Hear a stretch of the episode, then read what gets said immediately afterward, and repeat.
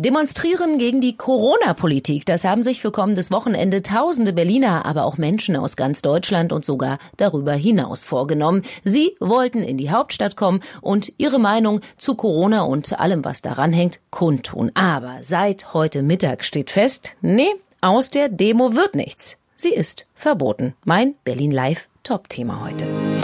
Berlin Live Podcast.de Das Top-Thema heute in Berlin und Brandenburg. Heute Vormittag. Mit Steffi Fiedler. Der Berliner Senat verbietet die für Samstag geplante Corona-Demonstration. Das teilt heute Vormittag die Senatsverwaltung für Inneres mit.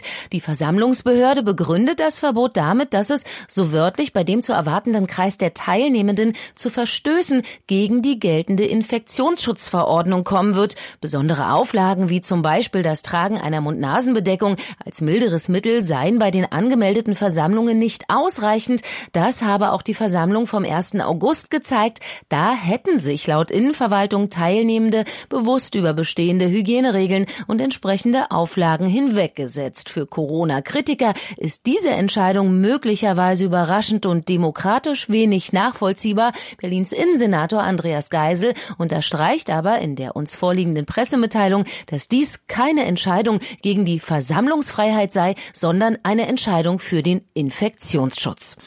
Ja, und kurz nach Nachdem diese Pressemitteilung dann heute Vormittag veröffentlicht wurde, dauerte es auch nicht mehr lange. Da gab es bei Twitter, Facebook und Co. auch schon Reaktionen. Und zwar aus beiden Lagern, den Befürwortern des Demoverbots und den Kritikern. Befürworter reagierten mit Emoji, Applaus und Worten wie mutige Entscheidung. Kritiker schreiben, das ist eine klare Entscheidung gegen die Versammlungsfreiheit, gegen die Grundrechte.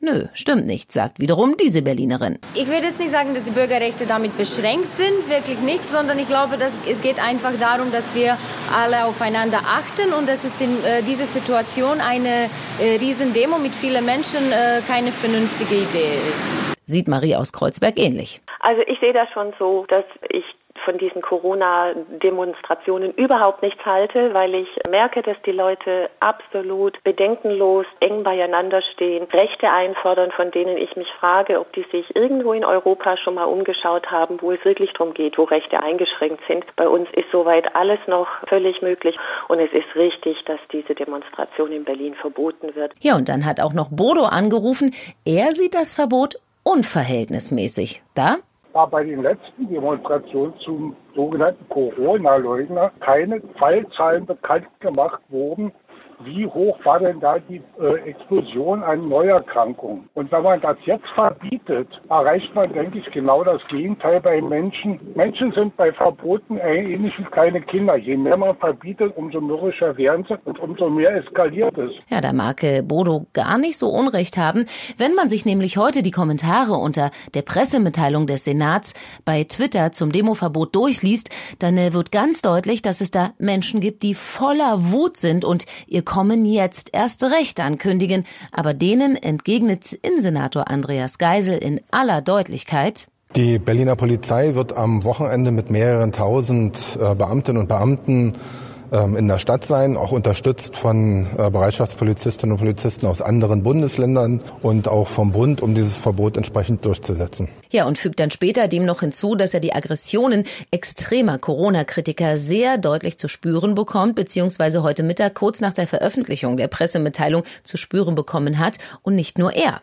Das, was ich inzwischen in den letzten Stunden an Drohungen erfahre, was die Mitarbeiterinnen und Mitarbeiter auch der Berliner Polizei an persönlichen Bedrohungen ähm, erfahren, ist so nicht hinzunehmen und das zeigt ein erhebliches ähm, Gewaltpotenzial.